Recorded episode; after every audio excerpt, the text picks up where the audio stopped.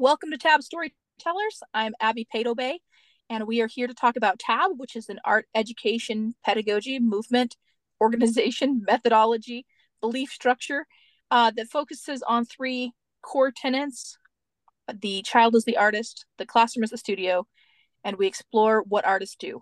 And I'm here joined by my co host.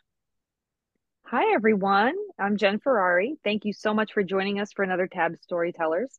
This podcast was established to promote dialogue among art teachers who seek best practices in contemporary art education and to advocate for TAB pedagogy, pedagogy and practice.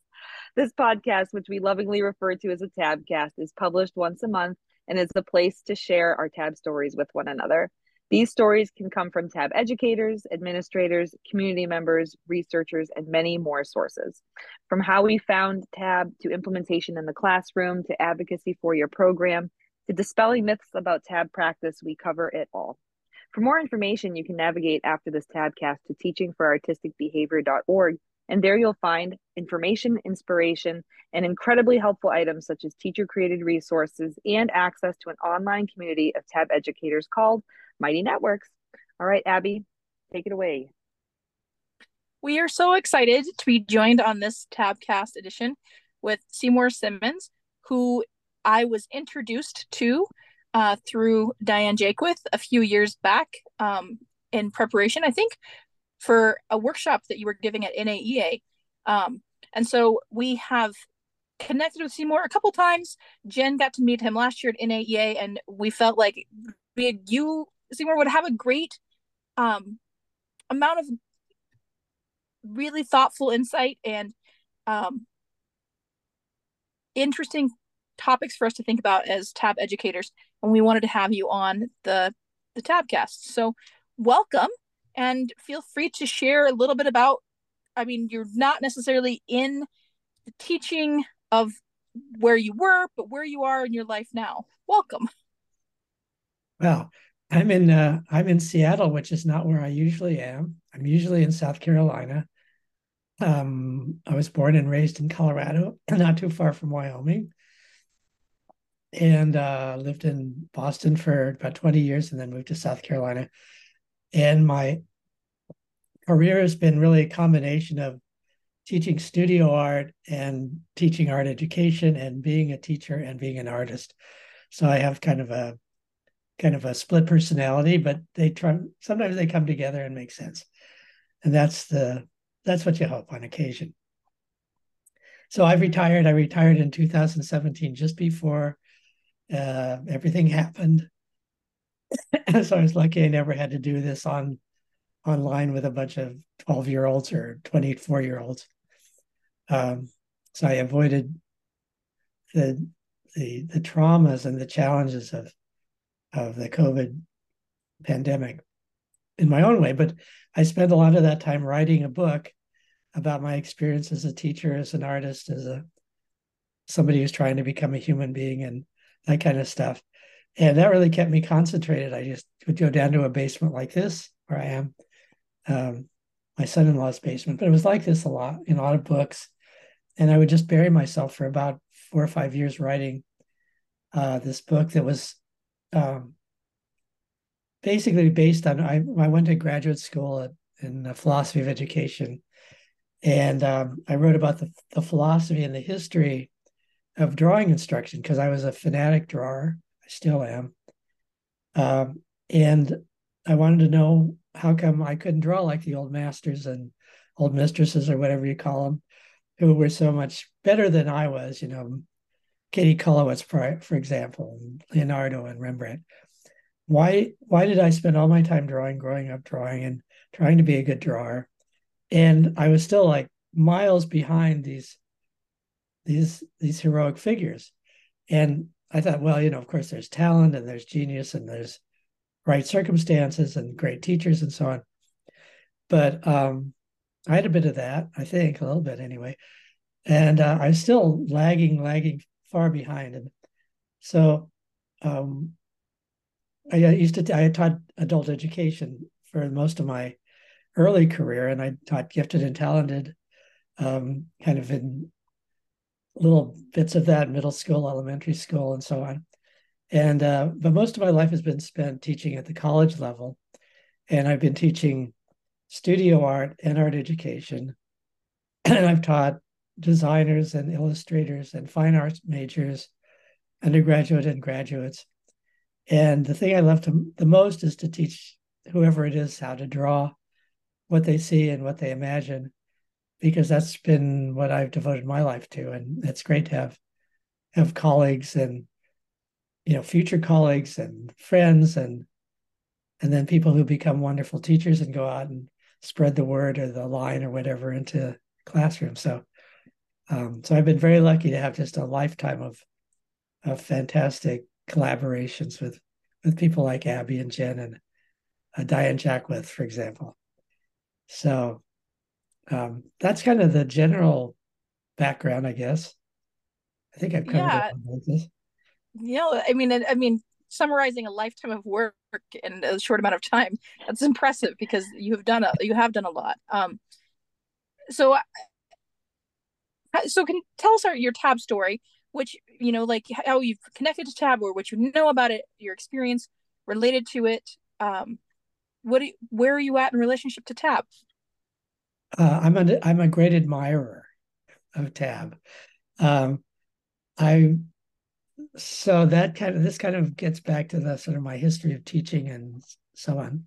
but I I graduated from a doctoral program at Harvard School of Education, and uh, as never happens to anybody that I know of, I immediately got a job in a place I really wanted to be, which meant I could stay in Boston, Cambridge. I lived in Cambridge and was um, you know just across the river from Boston. I got a job at Massachusetts College of Art and Design, which was is an iconic institution, the very first and the the only state supported art school in the United States. That means that it was a public school, public university or college where you didn't have to pay an arm and a leg and you know the rest of your life to go and learn to be an artist. It was a wonderful institution. It was founded by uh, by someone whose whose job it was to teach regular classroom teachers to uh, to teach drawing, Walter Smith, and so it had this great you know history, and I I had the wonderful privilege of being able to teach both undergraduate and graduate students, and uh, one of them was Diane Jaquith, or Jakewith, however you pronounce it, who was one of the you know great students of my lifetime and um, went on to teach me. And um, we met up sort of a few years after we I taught her, and she started telling me about this thing called Tab, and I said that sounds like exactly the kind of education that I wish I had had growing up, and that I wish I had been able to, or I wish I could impart on my future my students, my these future teachers, and what I really aspired to do, but I didn't have a name for it. Um, but to go back a little bit further, when I went to teach at Mass Art, um, the philosophy among several of my colleagues there was to have an artist teacher model, and that the teachers were going to be art teachers were basically serious practicing artists. Maybe they're not selling and making a living at it, but they were very serious about their own work and uh, were formally trained as artists as well as you know pursuing their own paths. And th- the ideal for them, as as we saw it, is to go into the classroom at whatever level and inspire young people to be artists in their own right.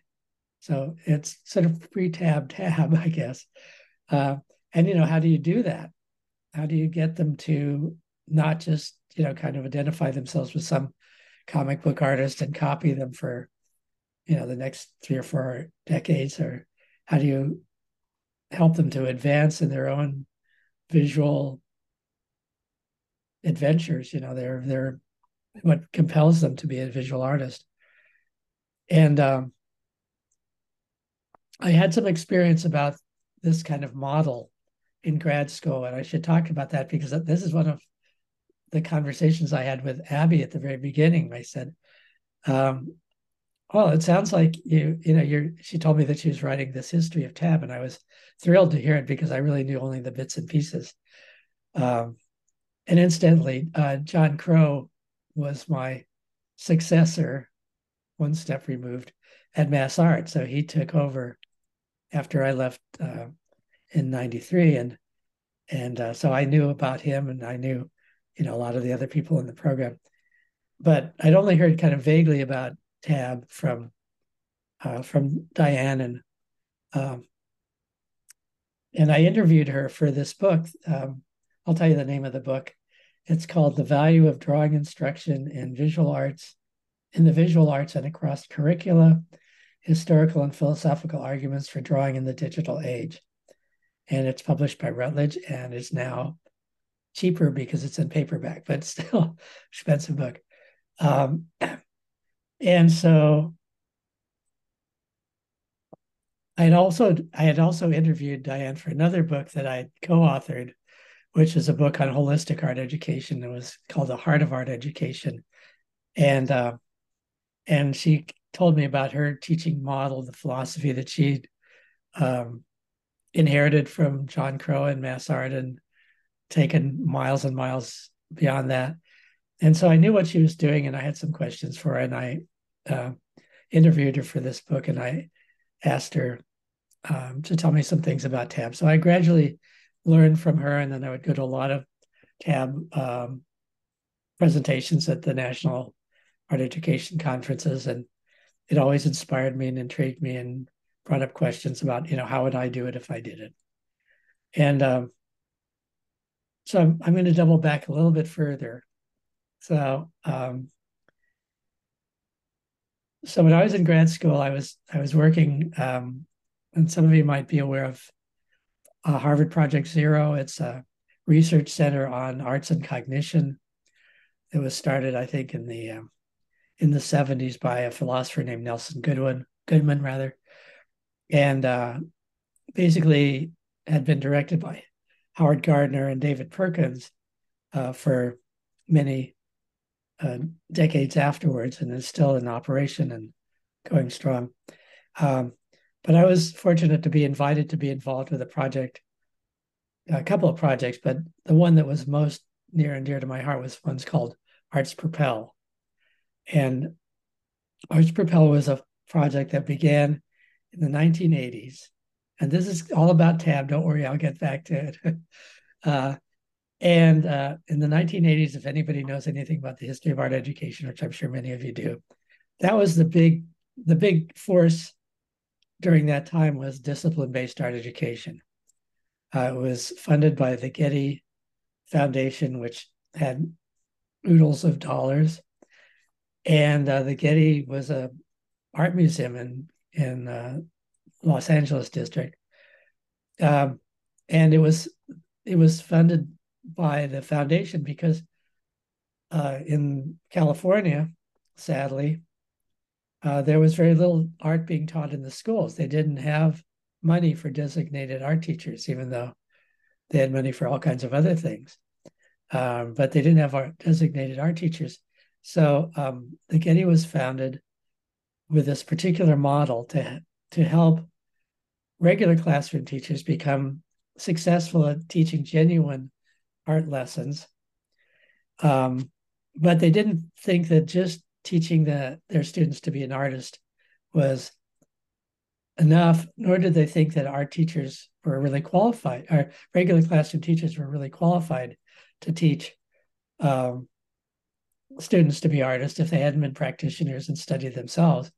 But they did want them to teach about art in a genuine and meaningful way. So they created these this curriculum called discipline based art education. And it really should be called disciplines based because it's got four different disciplines kind of tied up in this. So there's making art, the discipline of being an artist. There's the history of art, the discipline of being a, a historian of art. Um, there's the criticism of art, and that's the discipline of being an art critic. And then there's the aesthetics, which is the philosophy of art and how one judges the quality of a work of art in terms of certain criteria, philosophical criteria, you know, like does this does this convey a truth? Does this express an emotion that is sincere and meaningful and relevant and so on? And how does art how does art do that? So these kids who are going from zero to hero in one five year elementary school leap are going to learn a lot about a lot of aspects of art but not necessarily about being being an artist or learning how to practice an art so arts propel came along as sort of the uh, antidote you could say for the deficits of discipline-based art education. Um, and it focused on encouraging students to be artists to do what artists do. And that entailed as we understood it it didn't it didn't negate looking at art. So it wasn't like kind of lowenfeldian you know all about you know un, un unobstructed self-expression you know you could say oh my gosh i've been looking at rembrandt and now i can't help myself i'm trying to draw like rembrandt which is a lot of my life but the idea was that we, you know, that arts arts propel was broken down and it was a uh, one of those words that actually means a whole bunch of words. And so propel was production. That's the first thing about being a student of art is creating art. It was also about perception, which is studying art and being visually aware of the world and making sense of your visual experiences by translating them into images that you make. And that also helps you to become a better perceiver. And then there was another aspect of perception, which is studying the work of others, because as much as we'd like to imagine ourselves as being um, born geniuses, we probably stole a lot as we were going along, or borrowed it, or unintentionally picked it up from brothers and sisters, and mothers and fathers, and uncles and aunts, and museums and comic books and graphic novels and and all of these other kinds of visual displays, television and so on. And so so rather than just kind of letting this happen randomly, or rather than just teaching people to paint like Monet one day and Seurat another day and and Katie Kollwitz another day and Frida Kahlo maybe a little later on, you know, whatever. Uh, so we were saying, well, let's let's use the perception of art as a complement to and a support of making art. So rather than saying, okay, well, it's Monday and today we're going to do Picasso and this tomorrow, and then we're going to be doing Magritte or whatever. Um, let's see what the students want to do, and we we find teachers very usually very well prepared if they've got a good art background to say, oh, I see you're kind of worried about kind of you know making making these animals look really realistic and maybe you should be looking at so and so who did beautiful realistic animals for example. And somebody else is there and they're trying to spill their guts about the latest trauma that happened to them and you might say well you know you might want to look at someone who's more expressionistic or more more involved in the kind of subject matter that compels you and so the students would go and they would follow their different paths to find mentors in the world of art as well as as teachers of their own. And, and then the third component was reflection. So it was really production, uh, perception, and reflection. And the last was learning, which encompasses them all. And reflection has to do with um, sitting down and taking a serious look at yourself and what you're doing. And then you say, ask yourself questions like why am i doing this? And what am i striving for? And where do i need to go to get help? And it's also a, a dialogical process where you have a teacher or a friend or a, a family member who asks you those kind of questions and you you know you say well i really hadn't i hadn't thought about that question you know maybe uh, maybe i'm doing this because i'm i'm depressed repressed impressed expressed or whatever you know and where did this come from? And and all of a sudden you become much more self-aware. And then gradually through self-awareness, you become more self-directed. So all these components seem to be, in my view, uh, part of uh, teaching for artistic behavior. But we didn't have a label. We didn't have the name, and and it's a great one. It's it's short and sweet, and uh, and you can say it without saying, well, it's all about perception and reflection and and production and learning, and you know, so Propel was a little, you know, a little ahead of the game, I think, and inspired people like myself, and that I brought to mass art that particular vision, and uh, and it eventually I think became the template for studio habits of mind. So um, people like Lois Hetland were was working at Project Zero, and then she teamed up with Diane Jaquith and several others, and and Ellen Winner, who was really the, the visual arts coordinator for Arts Propel. Um, Ellen Winner being Howard Gardner's wife and a, a developmental psychologist in her own right, and really a specialist in visual art. Um, and so she was the head of the visual arts component of Arts Propel, but there was also a music component, um, a dance component for some period of time, and a creative writing component. So I'm going to go back just a little bit further and tell you a little bit more about Propel, and then I'll go back to Tab.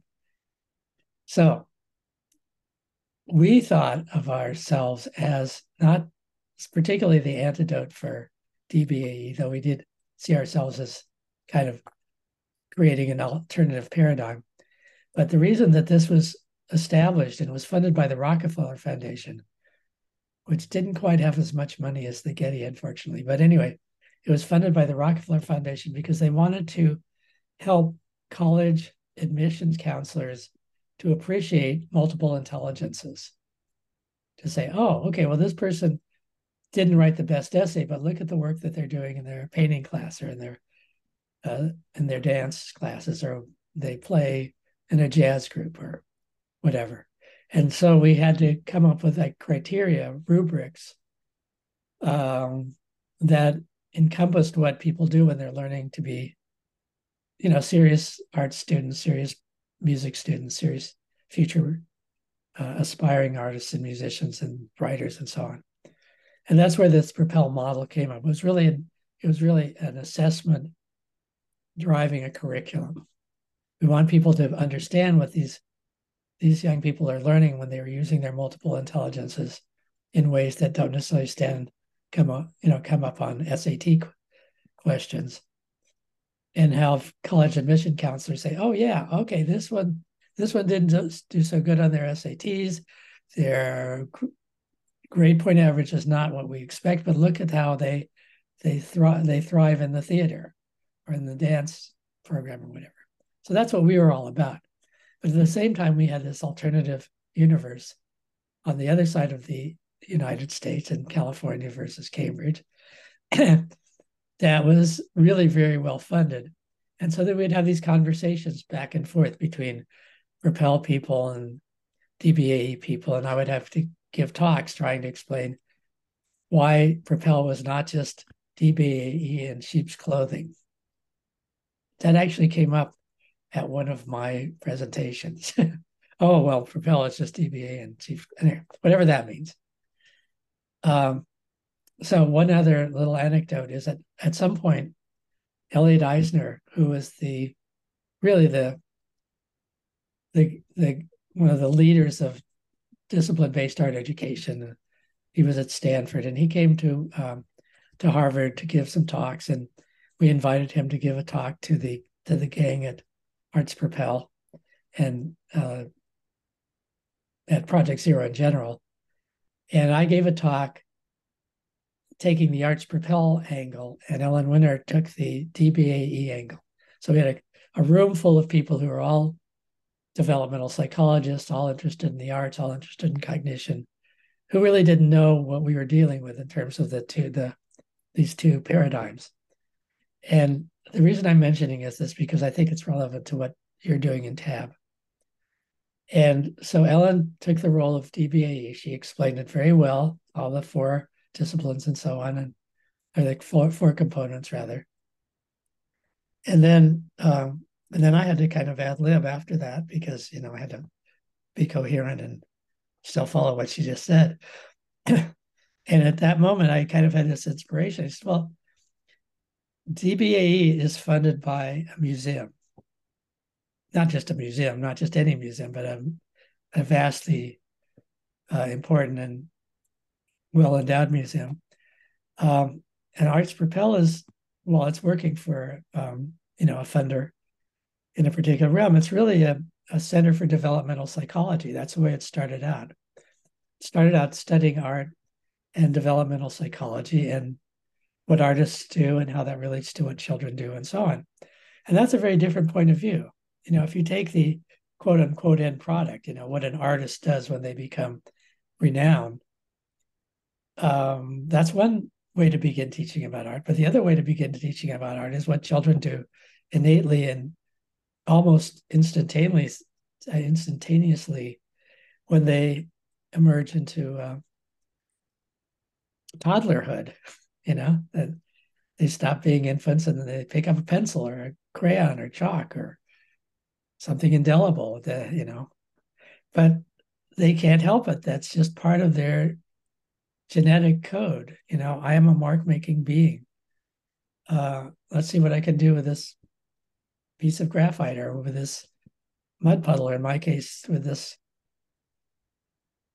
mashed potatoes, you know, sticking my finger in the mashed potatoes making little designs, and um, and their way to go from there, and how do they learn to be artists? And that's really kind of encapsulated very well in the studio habits of mind.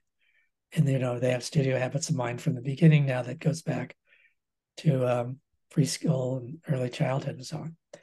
Um, so that really kind of you know encapsulated for me the difference between our two philosophies. So we're looking at children becoming artists, rather than looking at children learning about artists, but you know, still including the component of studying the works of artists. And uh, and so then um, you know, being an artist myself and having you know having a long, uh, difficult adolescence and early adulthood, I was very much into self-expression at a certain part of my life, and I thought, this is what kids need when they are the age that I was, but it's not necessarily what they need all their life, you know. Um, but they need to learn how to be to find art as a vehicle for conveying whatever they need at particular parts of their life.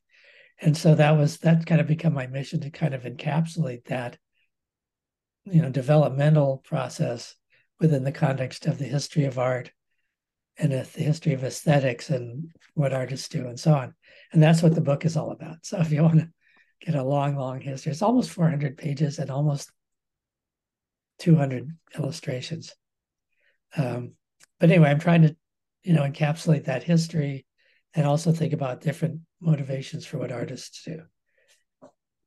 You know, and I've been through all those phases myself, so I think.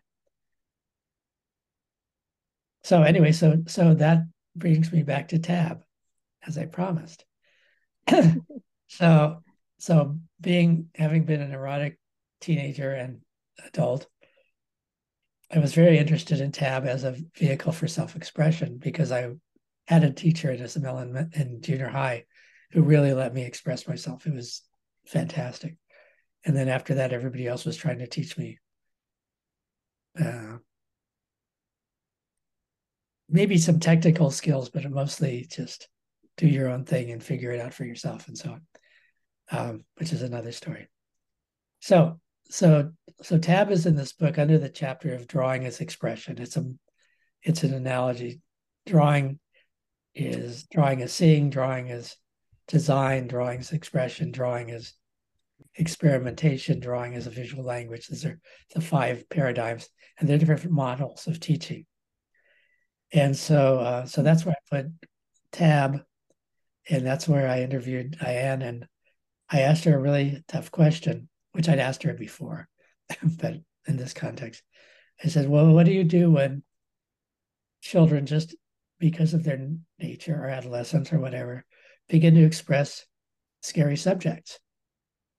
You know, and I was thinking in particular of school shootings and so on, where you know you're not just dealing with your own particular problems but you're inflicting them on your classmates and teachers and so on and and yet when i was a young child I used to draw guns, and um, just about every kid that I know, including our son, who was perfectly innocent. One of the first things he did when he was three or four is he he bit into a, a slice of bread and he used it as a pistol. and his mother freaked out because she's French and she's not aware of all this gun craziness. So anyway, so I was worried about this because you know if you're allowing kids to express themselves, you're opening the door for censorship and you know anxiety on the part of parents, teachers, administrators, the, the public. Some of which is rightly so, others are just part of what you go through growing up. And you know, people do you know different things at different stages, and and uh, it's part of growing and so on. So anyway, she gave me a very good answer. Of course, she says, "Well, you know, we keep things open. We don't make a big deal out of it. Uh, but if we're worried about something, we'll go see the school counselor, and you know, maybe talk to the home homeroom teacher or whatever. It's of elementary, and you know, there's these safeguards, and and so there's this openness and this freedom to allow people to talk about what is on their mind visually as well as verbally, and um, and I just thought that was a really wonderful model. Um, and so my assumption is that with tab that it's not only about making it's about learning from other artists and other sources and other sources of inspiration and so on and it's about reflection because you know how do you process what you're learning for yourself. But i'm not i'm not sure of that because it was more formalized under uh, Arts PROPEL and it's also more formalized under uh, studio habits of mind. You know, we have the reflection as as a very explicit component. So that's one question that I have to ask you all: is how does that work, and uh, what kind of problems do you have, or what things, you know, how does how do you deal with contentious subject matter or whatever? And I'm still, you know, I'm still learning. So I, I was really thrilled to have this chance to meet Abby and Jen and hang out with you all at the San Antonio conference and and then have this chance to ask questions of you. Wow. That's oh my even... goodness. no, I I know Abby unmuted herself. Did you want to share something, Abby? Well, I was just gonna say that like this is this is an interesting concept. Like I I spent 12 years working at um, a K six elementary school that had 95% military uh, student population, um, and guns and war yeah. were part of everyday life for these students. Their parents were being deployed. Um, I went to funerals for some of the students whose parents died in Afghanistan. Like these were things that were. This was every day, and it became uh, like this conversation. Was like, in this school in this context, how can you you know draw dad as a soldier and not put you know, hey they were mainly Air Force kids, not be putting what he carries to work as part of his uniform with him.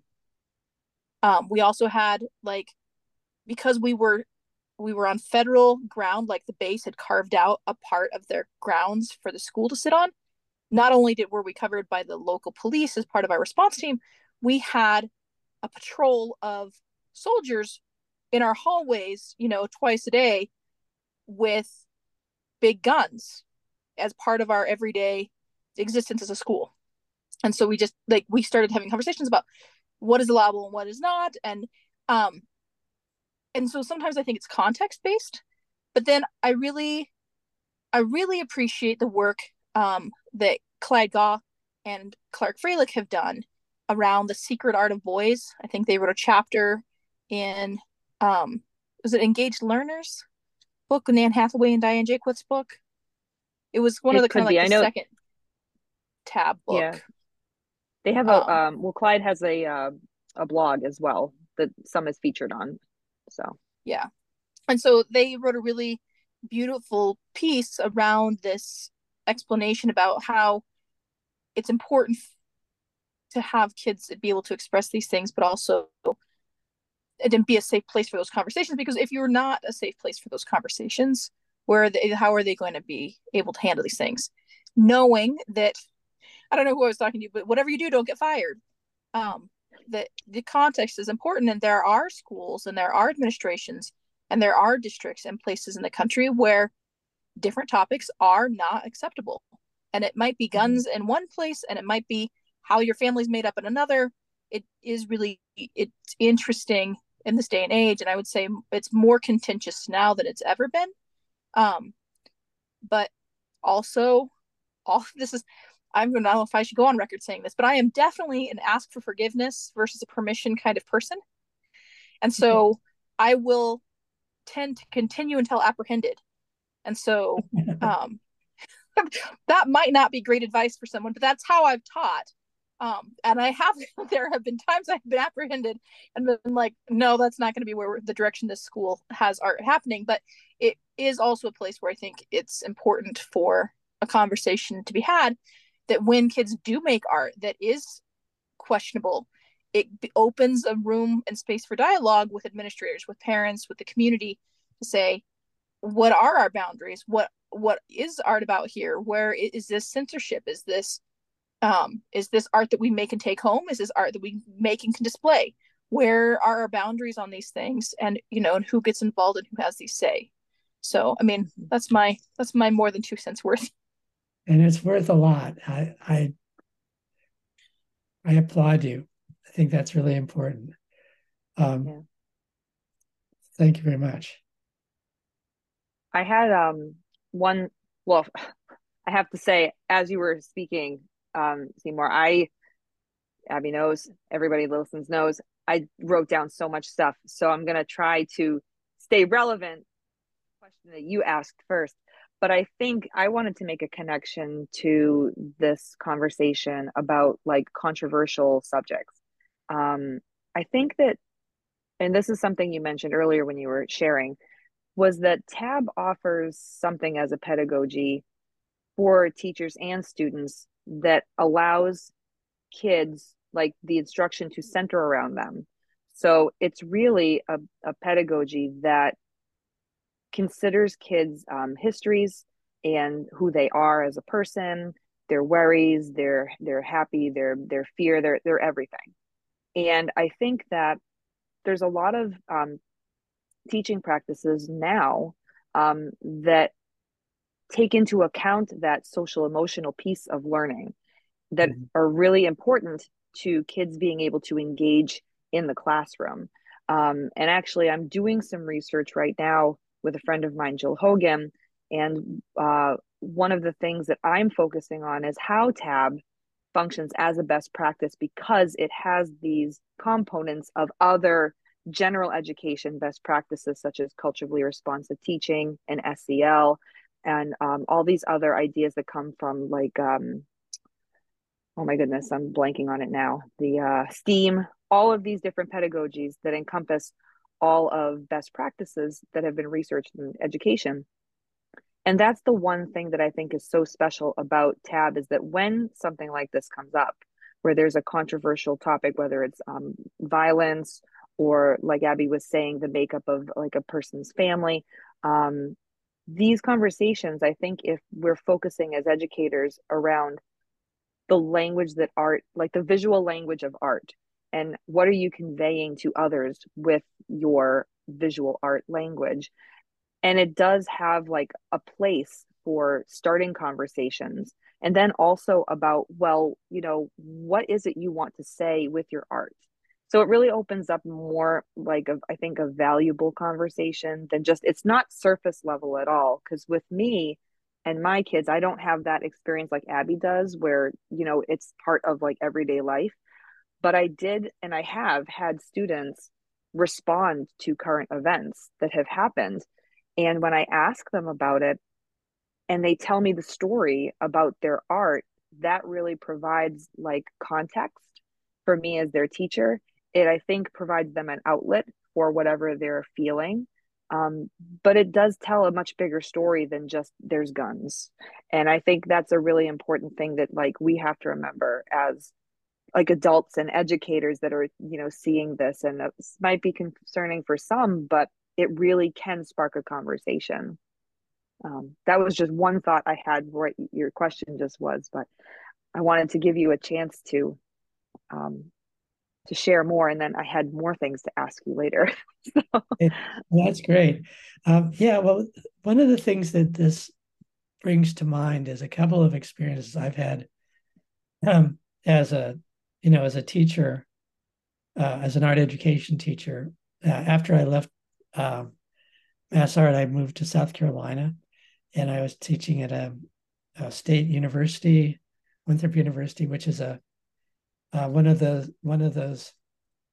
Um, it was a women's college where they're mostly preparing women to be teachers, and it was sort of the sister school with Clemson, which was the men's college where the men were becoming engineers and so on. And so, um, anyway, Winthrop as as a women's college, kind of primarily, uh, had a very strong art and music and dance and theater program because it was part of the culture that you know these these young women when they were coming you know into you know careers in teaching were all you know they came from usually um, well educated homes where they would have that kind of exposure. It was founded in the 1880s, and um, and so it had this really wonderful program, and and uh, and so I got to work with these fantastic students, and there there was just this great culture in South Carolina where they had established, in co- in contrast to a lot of the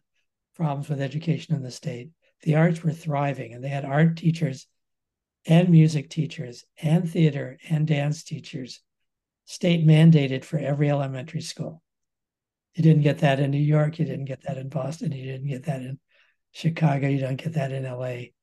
But because they had some very far sighted uh, governors and educators and really a strong arts community, they had just uh, fabulous artist teachers in the schools and uh, I was very fortunate because our kids got to go to school in those schools, and they even had a governor's school for gifted and talented high school students. Our daughter got to go and spend two years in a residency program funded by the state, which is kind of hard to imagine. You know, it was uh, theater, dance, music, creative writing for the arts and humanities. But anyway, so I had these great teachers, and one of them when I came, and I didn't know anybody really. I mean, I just got hired, and here I was. And I went over to this in middle school. Incidentally, is my favorite level for teaching myself, next to college, and I love that. And um, I always look for good middle school teachers. And um, I would go to these art shows, and I would see what the, the kids were doing. And I one one particular school really caught my attention because there was all this really sophisticated jewelry that was coming out of these schools and they were selling it. You know, this one school in I think it was York, you know, it's a small town, not not small town, but a very small city, maybe 10,000 or something like that, just up the road. Big, beautiful plantation kind of houses and everything, and lots of poverty. And these kids were in this public school and they were doing all this really cool metalsmithing and leatherworking and all kinds of incredible crafts. So I was excited to go and supervise one of my students at that uh, middle school. And I found out that it was set up in what the teacher called an atelier arrangement. That means mm-hmm. that it's like, you know, it's like stations, you know, in elementary school. This is the station for leatherworking. This is the station for wood burning. This is the station for metalworking. This is the station for ceramics or whatever. And the way it was set up is that the older students would get trained. And so when the younger students come in, the older students, they'd say, Well, what do you want to do? Well, I want to do metal. And I want to do silversmithing or I want to do pottery or whatever. It's like, okay, well, you go over in that corner and you work with Sally or Ned or Joe or Ed or whatever and they'll show you the ropes and they'll show you where they get the stuff and you go and then we'll talk about your work you know later on you know so the teacher was basically just you know it's like a three ring circus. she was orchestrating all these different craft centers but you know these kids became really autonomous from the beginning through you know from fifth to sixth to ninth grade eighth grade or whatever it was you know middle school years and then they would go to high school, and the high schools had these fabulous uh, AP programs, and you know they're always getting, you know, fours and threes and fours and fives, or if they have fives, and you know, it's just just you know, from elementary, every every school had an elementary art teacher. They were really good teachers. Then they go to middle school, they'd have these fantastic middle school experiences, and they were at high school, they were doing stuff that I couldn't do when I was in college, you know, really amazing stuff. And this is South Carolina. This is not LA, you know. And uh, anyway, so that was one experience. But then we had another experience that was quite different. Um, shortly after I arrived, um, you know, are you familiar with the work of Robert Coles, C O L E S? Anybody? No, no. Well, he was a, a psychiatrist, Harvard Harvard psych. He taught psychiatry in Harvard Medical School, um, and he wrote a bunch of books um, called Children in Crisis. It's like five volumes of children in crisis around the world, and they won Pulitzer Prize, you know, Pulitzer Prize. So he was like a really notable, psychologically tuned in person. And what he would do is he would go, he would make the rounds. This was days, days when doctors did house calls. And uh, he studied with um, a, a, doctor who was also a famous poet, and I forget his name for a minute. But this is what the doc, the doctor that Robert Coles apprenticed with, and I'll remember his name shortly after this conversation. But you know, like a totally famous world class American poet was also a doctor, and this doctor would make house calls, and he would sit down with these children, and he'd take out a pencil and piece of paper, and he and the kids would draw, and they talked to the kids, and as they drew, he kind of helped them to express what they were feeling, you know, physical or emotional or whatever. And uh, and Robert Coles picked up that strategy, and he went around the world working with children in the most horrific situations, the kind of stuff that's happening all over the world now. And they would draw and they would talk about their drawings. And then he wrote some books uh, with illustrations. And one of them is a, a book specifically about his collected work called their eyes meeting the world. It's it's got you know the collections of the drawings and his strategy and his dialogue and uh, very interesting kind of stuff. So anyway, so Robert Coles was connected with a uh, Center for Documentary Studies at at um, Duke University, which was not that far from uh, Rock Hill. It's about three hours up the road. And he had an exhibition of his collected children's art from all over the world and he gave a talk about it. And um, the the uh, head of the gallery at Winthrop went to that talk, and he arranged to have the work come to Winthrop. And he arranged also for Robert Coles to come and give a talk, which didn't work quite quite work out. But anyway, so we had an exhibition of the art from children in crisis all over the world. Amazing stuff.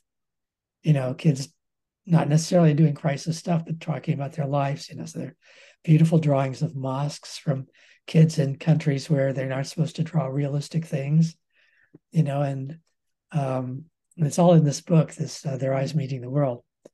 And uh, so anyway, to to kind of collaborate or to complement the exhibition of art around the world, um, me and my art education students, and uh, in conjunction with the the wife of the gallery director, who also happened to be the elementary art teacher for our kids, who had also been trained as an art therapist.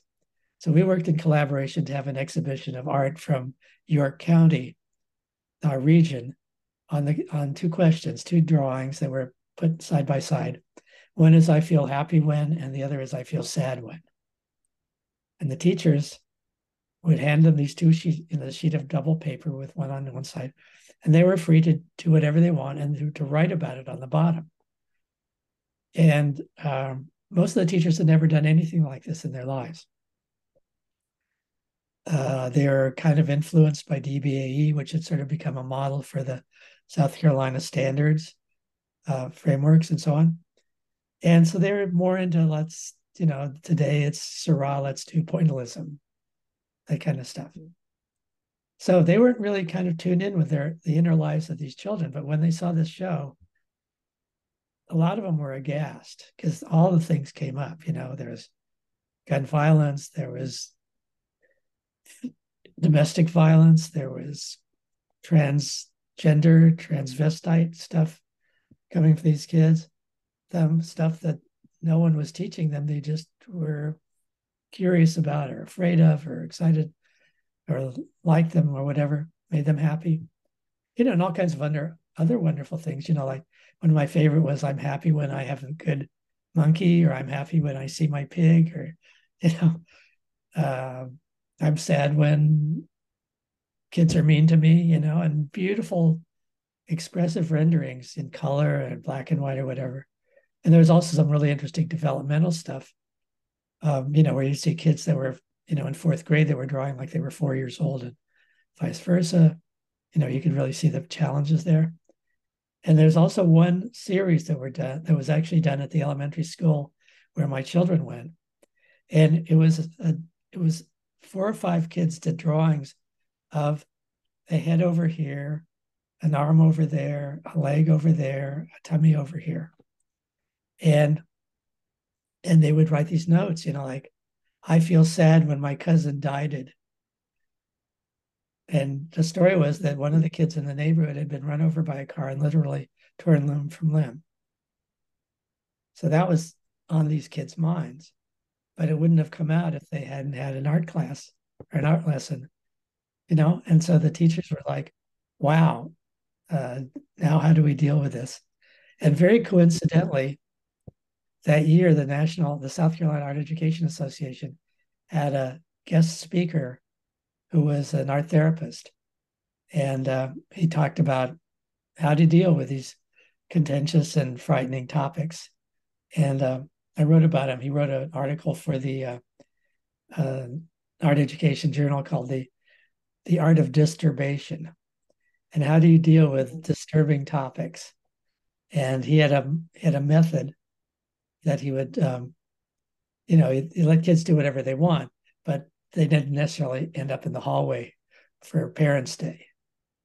So there'd be like a section in the room where kids could do things that might disturb other kids where you know if they just wanted to do something for themselves and so anyway, I wrote about that in my book, but that article is, is quite quite compelling. And it, it's basically a system to allow these things to happen without, you know, getting undue attention or just, you know, just disturbing the the powers that be or the parents or whatever. So anyway, this is all happening around the same time. And those events that, you know, that incredible craft program, you know, craft with a capital C, uh, and then um, this opportunity to see art from around the world and art from around the block um, together you know and and to be working with wonderful teachers who appreciated what was was being said and and shown and so on. And um, those are kind of things that affected me as a teacher like, how do I help my art education students become teachers who can open the doors for these kinds of things and handle them in appropriate appropriate ways and so on. And and also that we're artists themselves, so they knew why kids were doing that, doing these things, or why they needed to do whatever. So it's really a wonderful um, way of getting started in South Carolina, having these events. So anyway, so that's all still background for Tab because that's you know what Tab I think uh, exemplifies, and I I love what both of you said to um, to these points.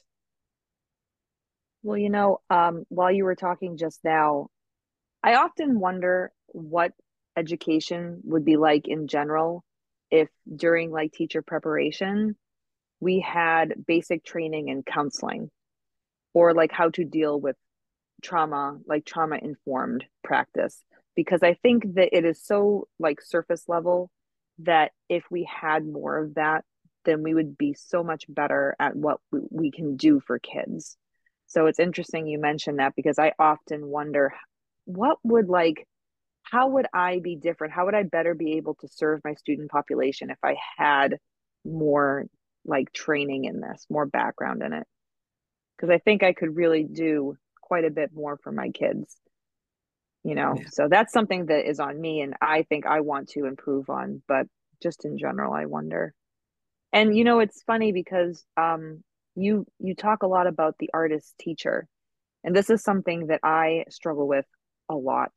Um, and I was wondering if maybe you wanted to share any more about that because I think when well for me I'll talk from my from my experience when I went into art I went into it at first because I loved to make things and I got a lot of concern from my family, uh, mainly my parents, who were concerned about what I would be able to do with that once I got out of college.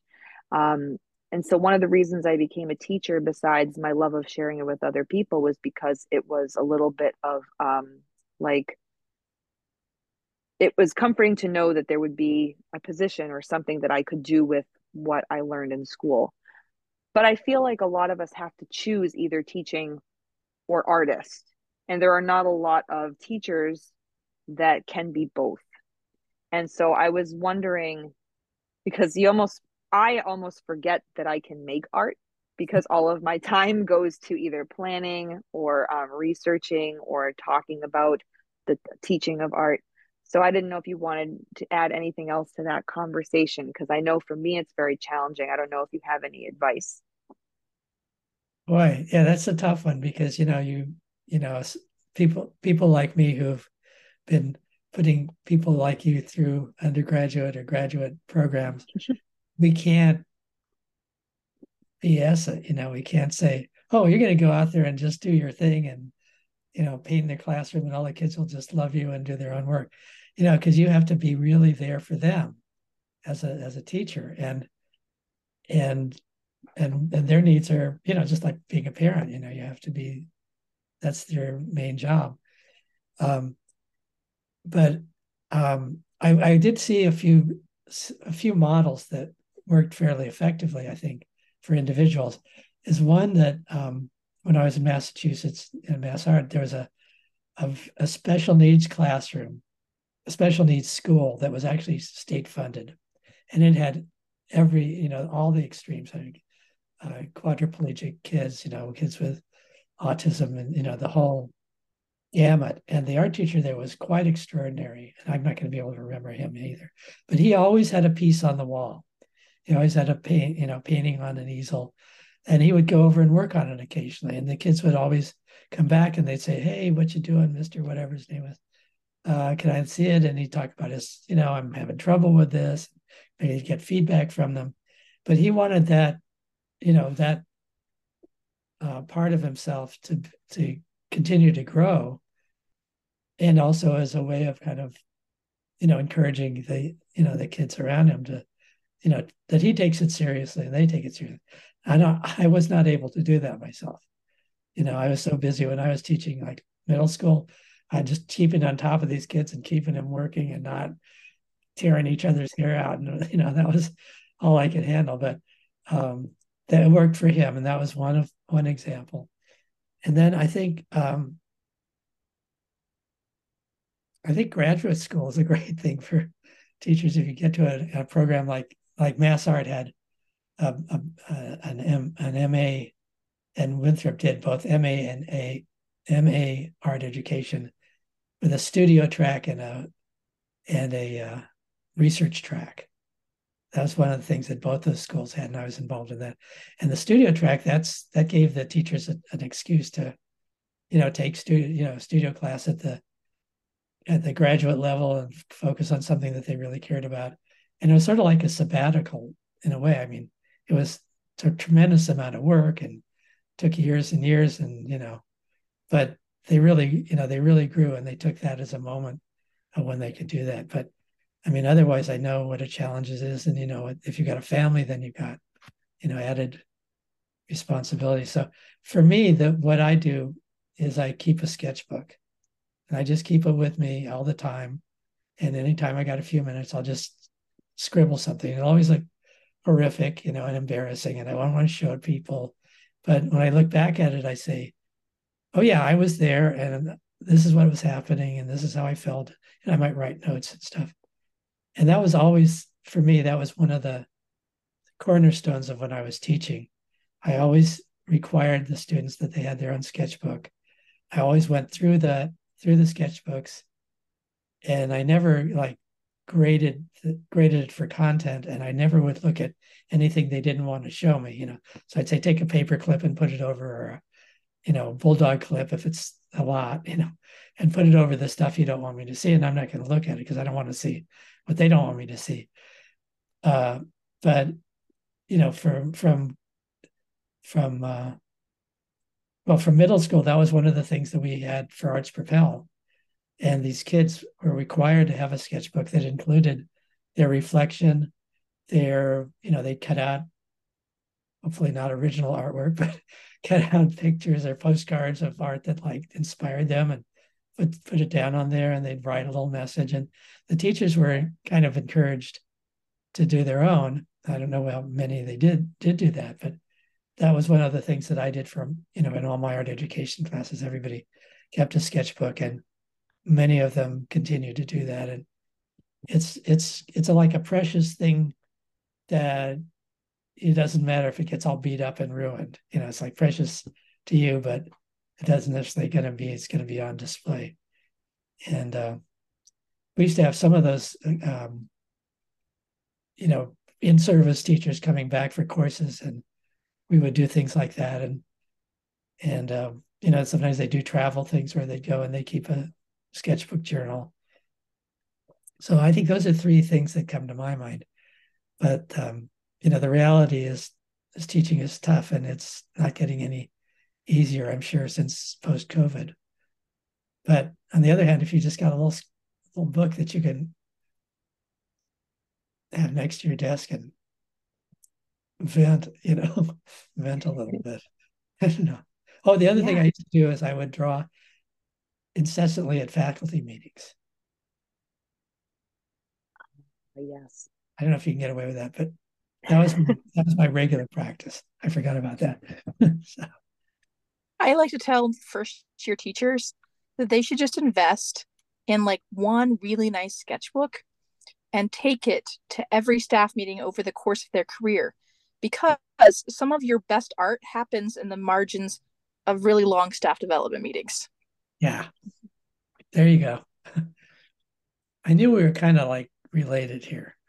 It's meeting of like minds or something. Yeah, that's great. And then Absolutely. you have a lifetime, a lifetime of looking back and and they and you know the other thing about it is that you never feel like a meeting is a waste of time, even if it might actually be.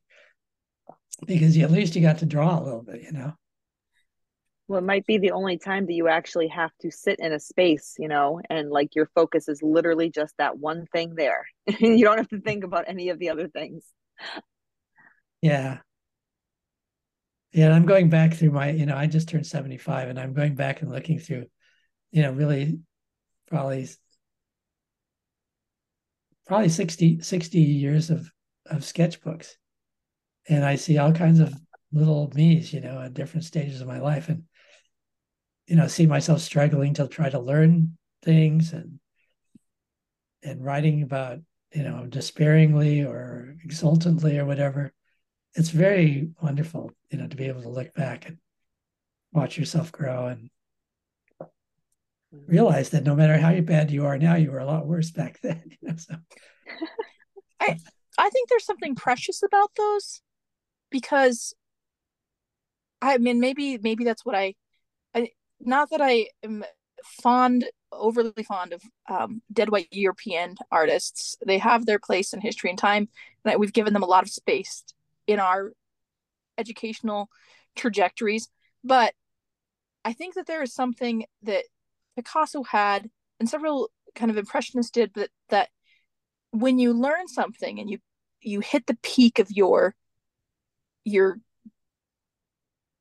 understanding of things and you could masterfully and i think sometimes we think masterfully means um, very well rendered or photorealistic rendered but, but once you get to that point of being able to see the world in that way and render it the way you see it and then unlearn it.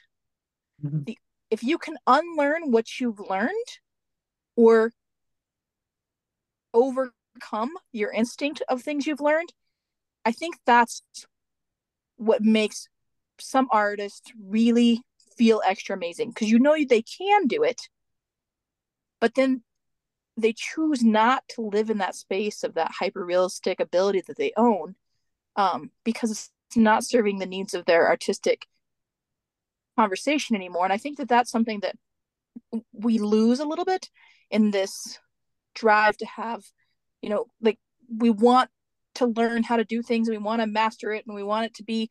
And then at some point, there's a whole group of people who have mastered things and then tried to go backwards. And so I think that there's something precious about art of children and I think of like of past selves is that you can't really go back to who those people were. Like my children are not going to make me really cute little, you know, stick figure people with, with their arms coming right out of their head. Like that's a developmental stage that's just gone. And so if I don't have those, you know, like that's, you know, you don't get to be that person again. And so I, I like the record of who we were in those past iterations of the artwork that we've made. And I think that's what I really love about children's artwork is it is who they are at that moment. And then once they mm. grow just a little bit more, they're never that person again. Yeah, it's magical. Yeah. All of my thoughts. We have overly long kept you, and we had more mm. questions for this podcast, but we have meandered our way through several topics that were very meaningful and I think insightful. Is there anything else mm-hmm. that you wanted to share with us before we wrap up?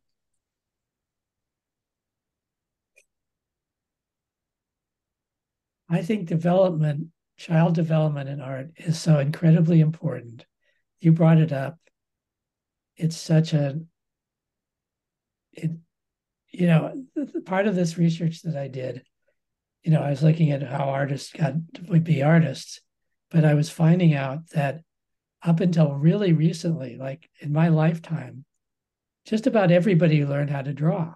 This goes back to the, you know, beyond the Renaissance, before the Renaissance people learned how to draw because there's no other way to record visual impressions before the, the camera, right?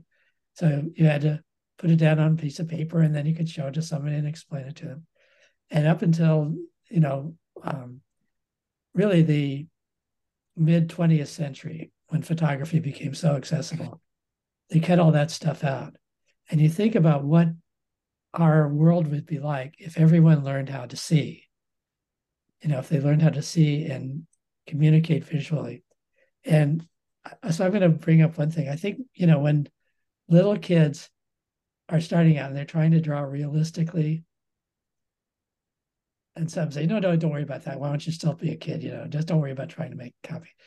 There's some really good research about second graders wanting to draw realistically, learning how to do it, and then they can do it. And then they don't have to. They can regress anytime they want or they can advance, you know. So teaching kids when they're re- developmentally receptive and um, and giving them the skills so that they don't feel incompetent. I mean, that's that's a huge deal. I mean, they're not even learning how to write anymore. And this is you know, the hand is so fundamentally important to the brain that you can't imagine them functioning without one another.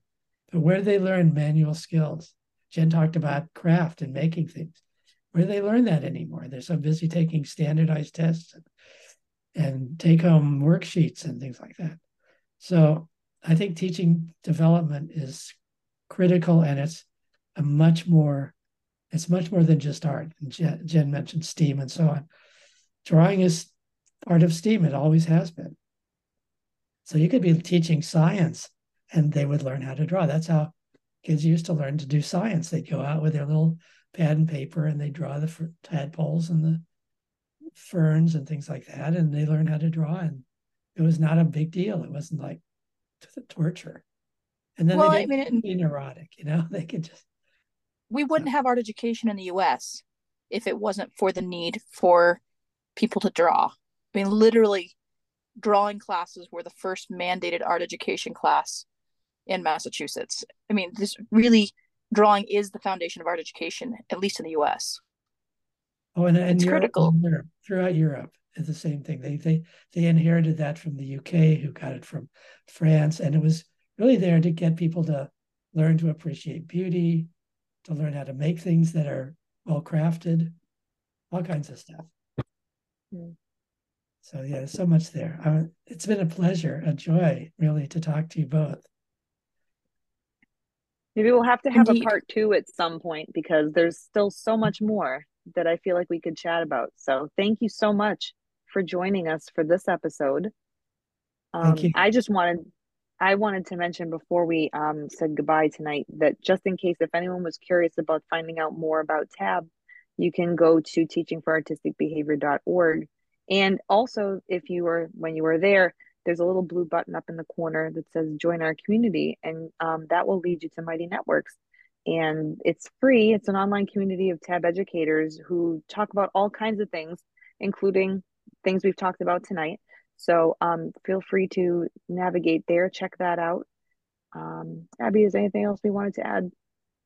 We were we're gonna we're gonna make sure that we link in um, how to find and buy Seymour's book um, because mm-hmm. it is a definite. It's something that I think art educators should have in their collection of um, tools, but also knowing the history of how we get our profession profession to where we are is important to we become as future art educators. Our past informs our future, um, and I think that uh, I think this has been a great conversation, and we would love to have you back. So thank you so much for being here. Anytime. Thank you. I've never had a conversation with Seymour ever where I didn't feel like I've learned a lot and become a better art educator just because of all of the things that you um, know and are connected with in relationship to how art education and history works, but also um, and the, your insightfulness into the art practice. And so thank you for that. Mm-hmm. Well, I would like to say the same to both of you. I've really enjoyed our conversations and getting to know you. So thanks. I will look forward to seeing you in uh, Minneapolis. I will be there. Yes. There I will too. be there as well. And hopefully so. many of our listeners will be there too. So we'll have to make sure we connect with them. yes, oh, yeah. NAEA in Minneapolis this year. I think it ends on my birthday. So oh, we're right around there in April. So very good. All right. Well, have a wonderful evening. So thank you so much for being on with us. Thank you. Thank, thank you. Thank you, Jen.